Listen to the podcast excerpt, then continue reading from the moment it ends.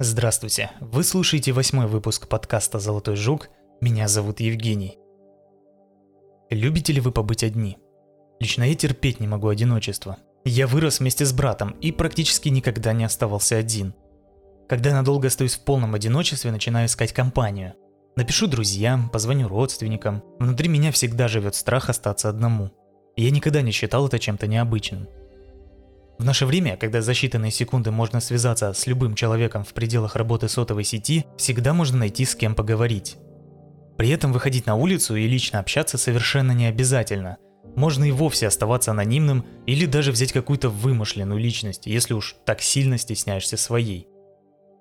А вот 40 лет назад уровень социализации зависел только от воспитания в детстве и, конечно же, от желания самого человека – в то же время любое отклонение от нормы встречалось весьма враждебно.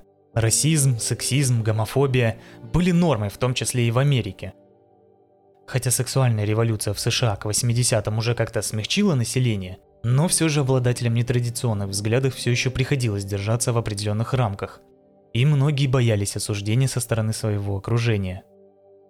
Таким людям было еще сложнее найти единомышленников и партнера по жизни – а это заставляло их замыкаться в себе и зачастую обрекало их на одиночество. Лондон, 1978 год. 30 декабря 33-летний Деннис Нильсон встретил молодого человека в местном гей-баре. Они выпили, пообщались, и Деннис пригласил его к себе домой на Мелроуз-авеню 195. Там они продолжили выпивать и завалились спать. На рассвете Деннис проснулся и понял, что его новый знакомый скоро собирается уходить. Он провел рукой по телу молодого человека. Начал возбуждаться, сердце быстро колотилось и стало очень жарко. Мужчина разглядывал спящего парня, а затем его взгляд упал на груду одежды, которую они вчера разбросали. В ней он заметил свой галстук и встал с кровати, чтобы забрать его. Четыре года спустя Нильсон в деталях будет описывать свои действия. Я приподнялся и сунул его ему под шею. Я быстро оседлал его и стянул изо всех сил. Его тело сразу ожило. Мы с трудом сползли с кровати на пол. Дальше Нильсон усилил давление, его жертва попыталась подняться, стучала ногами по ковру, но бесполезно. Деннис лежал сверху и сильнее сдавливал шею парня. В конце концов, они уперлись в стену. Несчастный вскоре обмяк. Но не умер. Нильсон тоже расслабился, но заметил, что парень еще жив. Тогда он сбегал на кухню и наполнил ведро воды. Вернувшись, он положил парня на стуле, запрокинув ему голову, а потом поместил голову в ведро. Жертва не сопротивлялась. Нильсон вспоминал. Через несколько минут пузыри перестали появляться. Я поднял его и усадил в кресло. Вода капала с его коротких каштановых кудрявых волос. Деннис Нильсон только что убил человека и даже не вспомнил его имени. Долгое время никто не мог даже опознать первую жертву маньяка, но в январе 2006 года Скотланд-Ярд сообщил, что это был Стивен Дин Холмс, 14-летний ирландец, который, как выяснилось, не был геем, да и в день убийства не был ни в каком гей-баре, а возвращался домой с концерта. Но вернемся к истории со слов Нильсона. Он сидел на кресле, дрожал едва осознавая, что он делал. Он пошел на кухню, сделал себе чашку кофе и выкурил несколько сигарет – силясь понять, что ему делать дальше. Его пес вошел в комнату и начал обнюхивать тело. Теннис прогнал животное и уставился на труп. Затем он накинул полотенце на окно и отнес труп в ванную, там он помыл ему волосы. Он был очень вялым и гибким. Потом Нильсон высушил свою жертву и уложил в постель. Теперь его друг не собирался никуда уходить. Он накинул на себя постельное белье и сел на кровать, пытаясь думать. Начало конца моей жизни, какой я ее знал. Я начал путь смерти и обладания новым соседом по квартире. Вместо того, чтобы ужаснуться при виде трупа, он подумал, что это довольно красиво. Он действительно не знал, почему убил молодого человека. Он просто не хотел, чтобы тот уходил. Деннис провел Рождество в одиночестве и не хотел делать то же самое на Новый год. Теперь ему было с кем их провести. В ближайшей скобяной лавке Нильсон купил электрический нож и большой котел, но не смог себя заставить расчленить тело. Он надел его, сам принял ванну и попытался заняться сексом с трупом, но не смог возбудиться. Он положил труп на пол, накрыл его занавеской и заснул. Проснувшись, он смотрел телевизор и думал, что делать дальше. Деннис подумал и о самоубийстве. Сняв несколько половиц, он попытался засунуть тело под пол, но развилось посмертное окоченение, и сгибать тело было невозможно. На следующий день Нильсон все-таки смог спрятать труп под пол. Там он и оставался в течение семи с половиной месяцев. Пару раз Нильсон разбирал пол, чтобы посмотреть на него, а однажды извлек его и принял вместе с ним ванну. 11 августа 1979 года Нильсон развел костер в своем саду и сжег в нем труп, вместе с резиной, чтобы скрыть смрад горящей плоти. Нильсон не мог поверить, что это сошло ему с рук, и верил, что такое никогда больше не повторится. Но он ошибался. Прежде чем идти дальше, давайте заглянем в прошлое этого человека – Серийные убийцы часто несут в себе травмы из детства, и, как правило, именно они и определяют их мотивы и стиль убийств. Деннис Нильсон родился во Фрейзербурге, Шотландия, 23 ноября 1945 года и был единственным ребенком Бетти и Олафа Нильсонов. Брак был несчастливым из-за постоянных запоев и отсутствия Олафа. Он продлился 7 лет. Когда Деннису было 4, родители развелись. А так как они все и так уже жили в доме родителей матери, отец просто ушел из семьи окончательно. К тому времени у Денниса появилось два брата и сестра. В отсутствие отца главным мужчиной в доме был дедушка Денниса, Эндрю Уайт. Мальчик его очень любил, но в 6 лет тот внезапно умер. Почему-то мать ничего не сказала сыну, а просто отвела его к гробу, где Деннису пришлось просидеть с ним в полном одиночестве несколько часов. Оглядываясь назад, Нильсон говорил, что эта потеря вызвала в нем своего рода эмоциональную смерть. И это же вполне объясняет его тягу к мертвецам. Когда Деннису было 8, он чуть не утонул, но его спас мальчик постарше, игравший на пляже. Видимо, он был не совсем нормальным, потому что разделся и, очевидно, мастурбировал на распростертое тело Нильсона. Он так подумал, потому что, когда очнулся, заметил на животе липкое белое вещество – Автобиографию, написанную в тюрьме, Нильсон назовет «История тонущего мальчика». Что удивительно, в отличие от большинства будущих серийных убийц, маленький Нильсон не испытывал неконтролируемых приступов агрессии и не был склонен к жестокому обращению с животными. Наоборот, агрессия со стороны других людей, не по отношению к нему, а в целом, несколько пугала парнишку. Через два года после инцидента на пляже мать снова вышла замуж. У нее совсем не было времени на Денниса, и он отстранился. Стал одиночкой. Однажды он помог найти пропавшего без вести человека. Они с другом нашли труп этого человека у реки. Тот гулял там среди ночи и каким-то образом утонул. Труп напомнил ему дедушку. Тогда Нильсон почувствовал себя странно отстраненным. В подростковом возрасте он начал испытывать влечение к другим мальчикам, но отношений у него так и не появилось. Что, впрочем, неудивительно, учитывая нравы середины 20 века. В 1961 году он ушел в армию. Там он работал поваром и приобрел навыки мясника. Он начал заливать одиночество алкоголем. Там же, получив отдельную комнату, он ложился на кровать перед зеркалом, так чтобы не видеть свою голову, и притворялся, будто это чужое тело.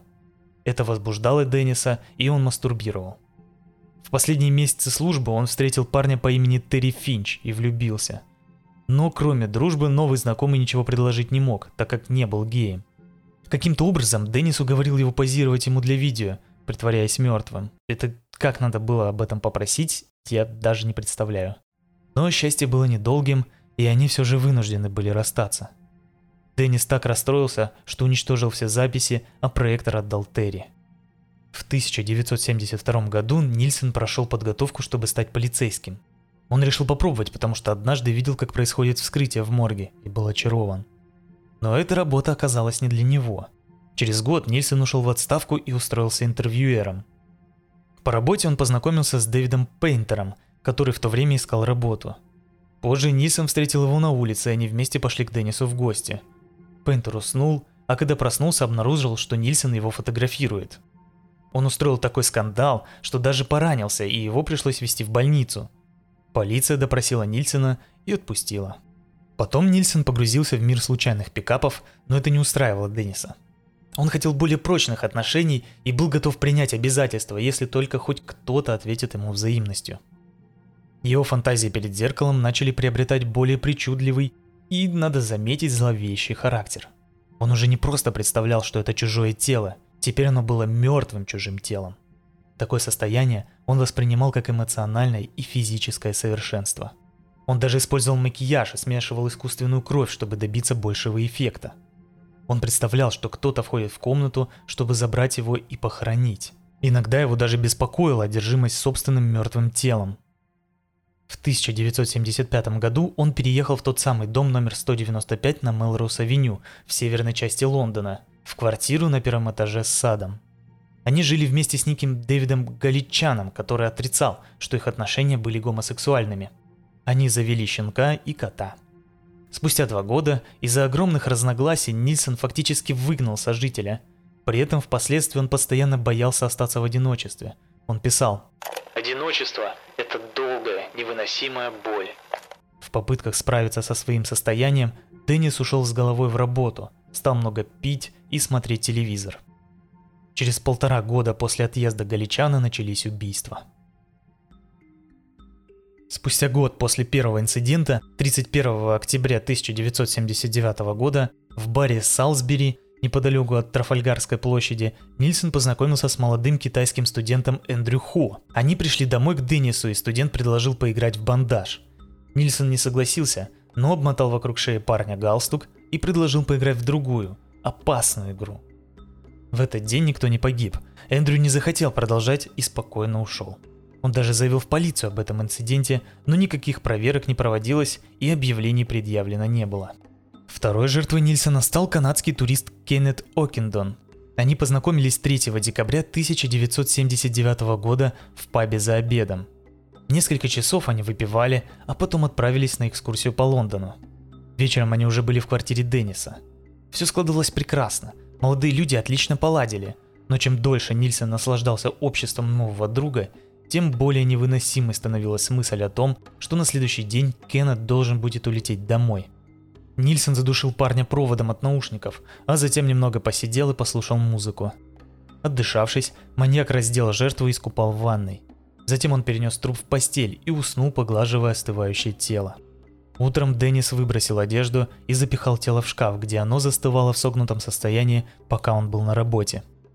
На следующий день Нильсон вытащил тело на улицу и снова помыл. Затем одел и усадил в кресло, чтобы пофотографировать. Закончив с этим, он отнес тело в постель и положил на себя. Он разговаривал с трупом, будто тот мог его слышать. Затем он скрестил тело ноги и занялся с ним подобием секса между бедер – После этого Кеннет Окиндон отправился под пол, как и первая жертва Нильсона. Несколько раз Деннис доставал парня и сажал рядом с собой, чтобы посмотреть телевизор. «Я думал, что его тело и кожа были очень красивыми», — сказал позже Нильсон. Затем он одевал его во что-нибудь свежее, укладывал в постель и желал ему спокойной ночи. Кеннет Окиндон был единственной жертвой Нильсона, об исчезновении которой заявили в полицию — надо отметить, что семь жертв Нильсона так и остались до сих пор неопознанными. Спустя пять месяцев это случилось снова. 13 мая 1980 года 16-летний Мартин Даффи был объявлен пропавшим без вести. Он был бездомным наркоманом и алкоголиком, а потому с радостью принял приглашение Нильсона переночевать. После двух банок пива Даффи уснул, а Деннис забрался на него сверху, сунул руки под одеяло и придушил бедолагу. Тело жертвы обмякло, но убийца заметил, что тот еще дышит. Тогда он отнес парня на кухню и утопил в раковине, наполненной водой. После того, как дело было сделано, Нильсон залез с телом в ванную. Я разговаривал с ним и упомянул, что его тело выглядело самым молодым из всех, что я когда-либо видел. Затем Деннис перетащил труп в постель, поцеловал, сел к нему на живот и начал мастурбировать. Мартин Даффи пролежал в шкафу две недели, прежде чем отправился под пол.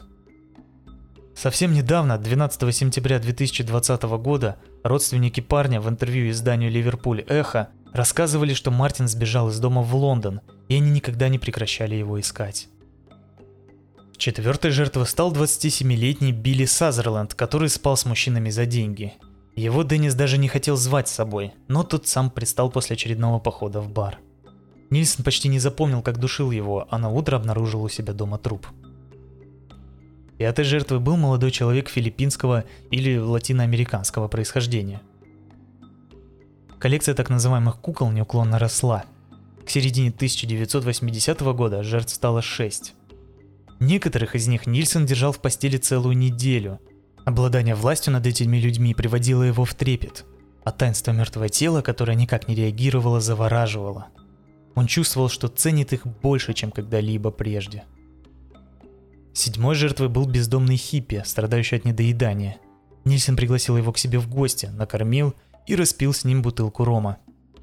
Когда молодой человек уснул, он задушил его галстуком – Однако он был таким истощенным, что Нильсон просто не смог смотреть на его тело. Он выглядел так, будто сбежал из концлагеря. И быстро избавился от него. О восьмой жертве Нильсон вообще ничего не мог вспомнить. Еще с двумя жертвами Нильсон познакомился в баре «Золотой лев» на Дин-стрит. К концу 1980 года маньяк убил уже 10 человек. В общей сложности в этом доме были убиты 12 жертв, из которых только 4 были опознаны – Некоторые были бездомными или безработными, ищущими способ заработать денег. Другие занимались мужской проституцией. Все это происходило в разгар лета, и дом полный трупов начал смердить. Соседи стали жаловаться на вонь, но Нильсон уверял их, что это нормальное явление для старого дома. Ему приходилось дважды в день опрыскивать комнаты, чтобы избавиться от вылупившихся мух. Пришло время избавляться от трупов. Нильсон раздевался до нижнего белья резал тела электрическим ножом и вываривал головы в котле, который купил еще после первого убийства. Он умел разделать мясо, поэтому знал, как лучше всего расчленить тело. Органы отправлялись под пол в пластиковом пакете до следующего шага. Часть останков он прятал в сарае у себя в саду. Какие-то в щели между двойным забором, а несколько торсов поместил в чемодан. По возможности он вытаскивал останки и сжигал их прямо там, в саду, в нескольких метрах от ограды – Кости дробил либо с помощью газонокосилки, либо молотком.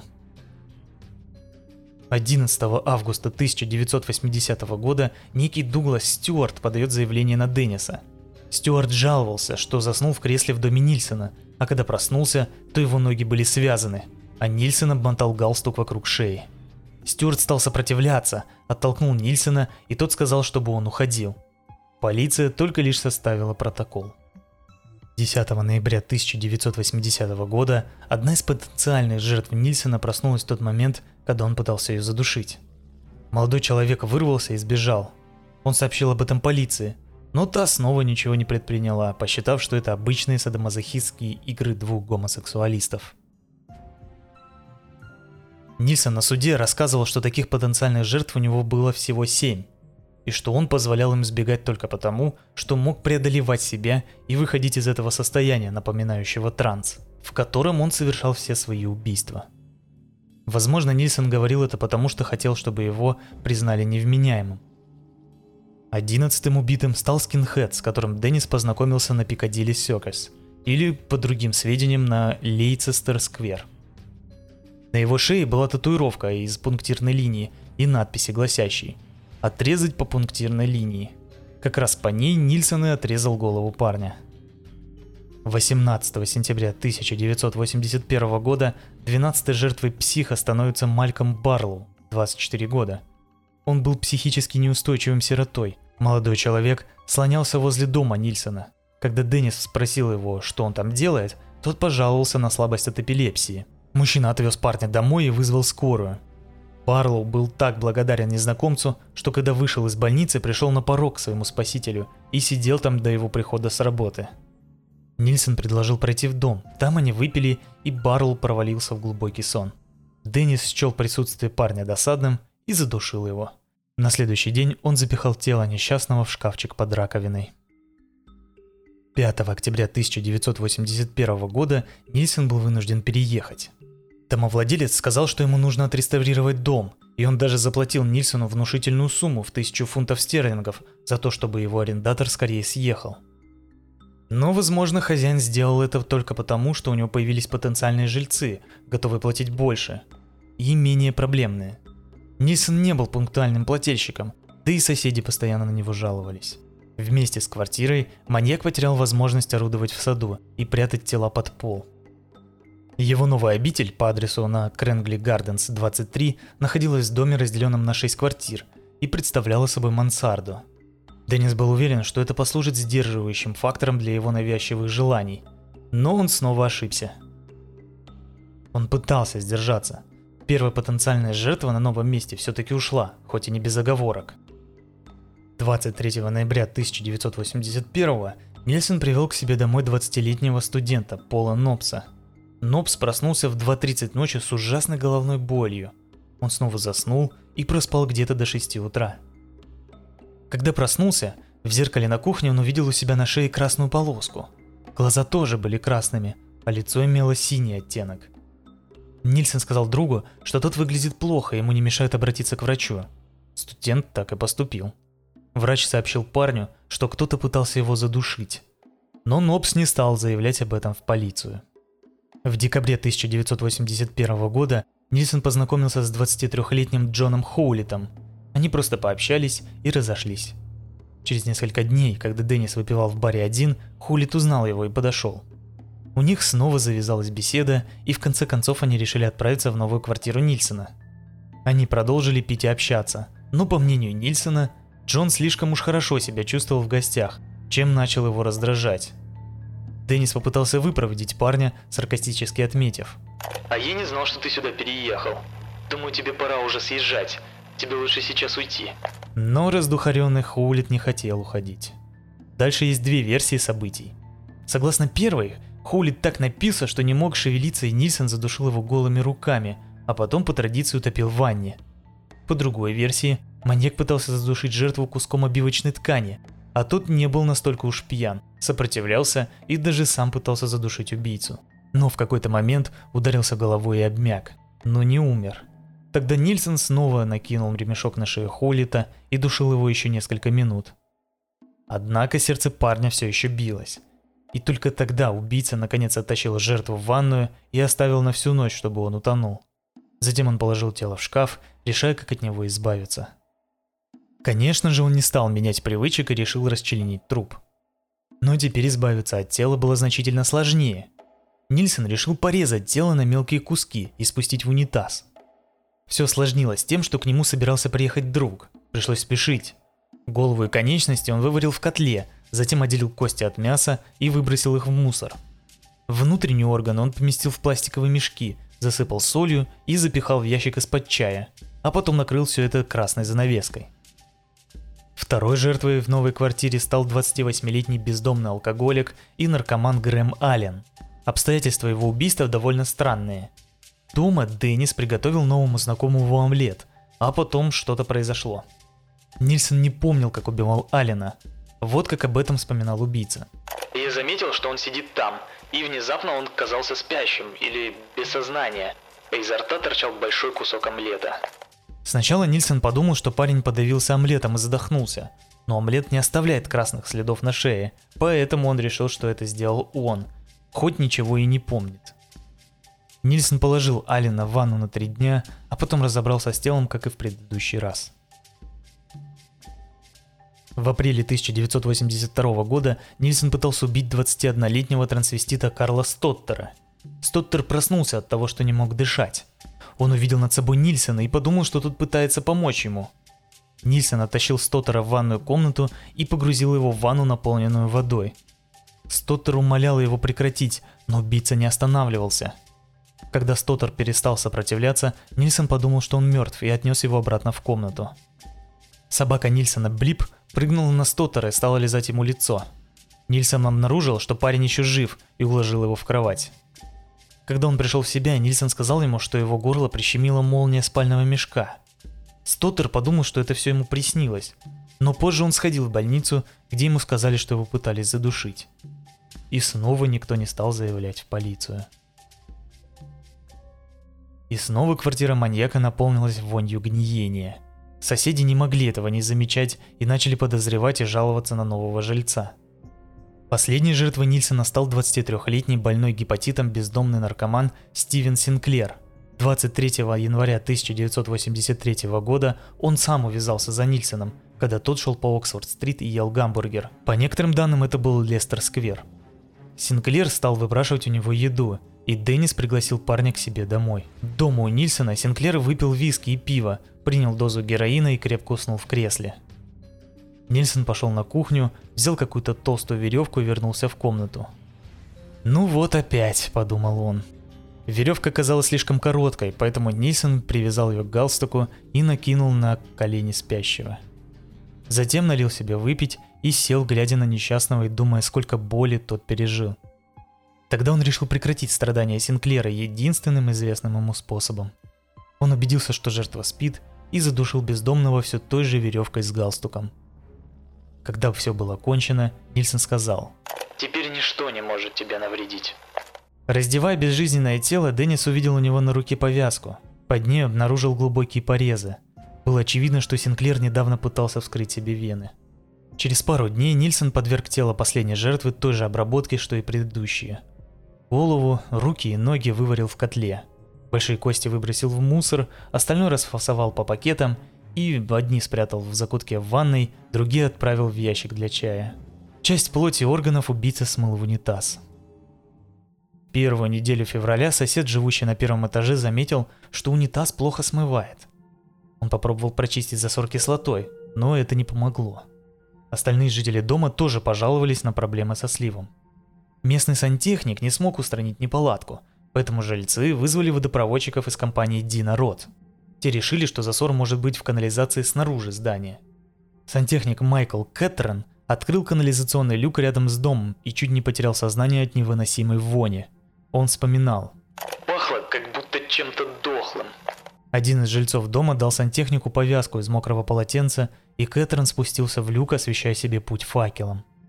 На дне стока мужчина заметил слой какой-то светло-розовой массы толщиной в 20 сантиметров.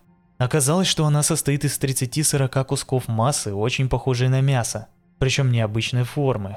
Некоторые из них напоминали человеческие пальцы – Кэтрин сообщил об этом своему начальству, а также показал находку Нильсону и еще одному жильцу, а потом уехал. В полночь Нильсон спустился в люк, чтобы убрать останки. Он даже хотел заменить человеческое мясо куриным, но передумал.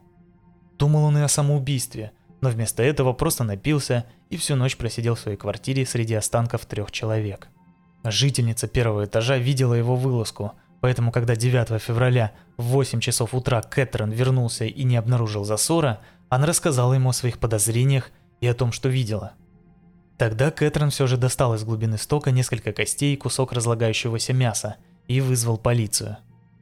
В 6 часов вечера Нильсон вернулся с работы, а в парадной его уже поджидали трое полицейских. Они сказали ему, что сток был забит человеческими останками, на что Нильсон ответил, мол, откуда они взялись. Детектив ответил ему. Они могли взяться только из вашей квартиры. Где остальное тело? После этого Нисон уже не стал ничего отрицать и отправился в полицейский участок давать признательные показания. А полицейские отправились обыскивать квартиру маньяка. Квартира Нильсона вся была пропитана запахом гниения. Полицейские при ее обыске использовали респираторы.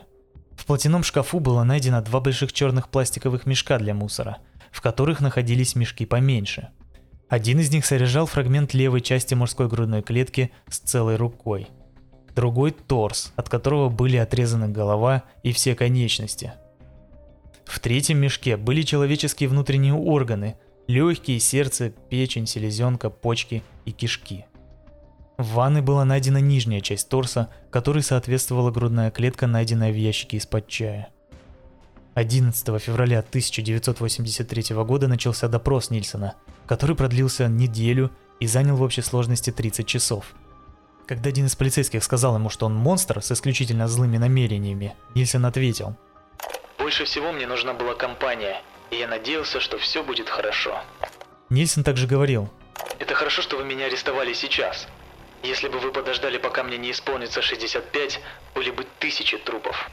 На вопрос, зачем он мыл свои жертвы, Нильсон отвечал. Жертва – это грязная посуда, остающаяся после пира. И ее мытье – это обычная гигиеническая процедура. 24 октября 1983 года начался суд над Нильсоном. Он говорил. «Я сам себя осудил более сурово, чем самый суровый суд на свете».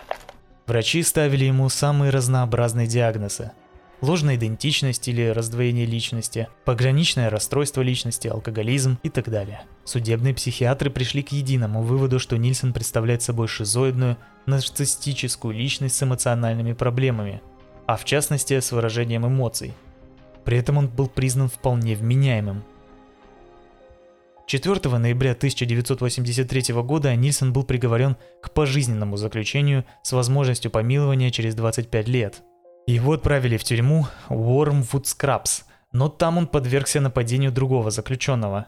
Его лицо порезали бритвенным лезвием, и в 1984 году он был переведен в тюрьму Паркхерст, а затем в Фулл Саттон неподалеку от Йорка. В тюрьме он стал известным защитником прав заключенных, и благодаря его стараниям в 2002 году в Великобритании был принят закон, разрешающий заключенным получать по почте эротические материалы. В 2006 году его дело пересмотрели и сообщили, что уже никогда не выпустят досрочно. Нильсон умер в тюрьме 12 мая 2018 года в возрасте 72 лет. Во время интервью 1993 года его спросили – Зачем вы убили 15 человек? И он ответил, разводя руками. Даже не знаю, что сказать.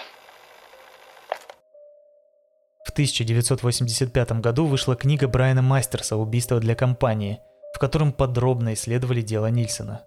В 1989 году вышел художественный фильм-короткометражка Файона Луис «Холодный свет дня». В 2003 году группа Маккейбер в своем альбоме Murder Metal – посвятила одну песню Нильсону. Она называется «Ты умираешь, чтобы быть со мной». В 2020 году вышел довольно точный сериал по истории Нильсона под названием «Дес». Кстати, действительно рекомендую, потому что в нем очень интересно показан сам Нильсон и вообще взгляд на события, которые тогда происходили. Деннис Нильсон был прозван «Милый убийца», потому что никто из его знакомых и коллег не мог даже предположить, что такой добрый приятный мужчина, хоть и довольно одинокий, может быть монстром, годами убивающим и расчленяющим людей. На этом все. С вами был подкаст «Золотой жук». Если вам понравился этот выпуск, поделитесь им с теми, кому он тоже может понравиться. Это самая лучшая поддержка. Фотографии Нильсона и его жертв вы можете посмотреть в текстовой версии подкаста в группе ВК и Яндекс.Дзен. Большое спасибо за внимание и до встречи в следующих выпусках.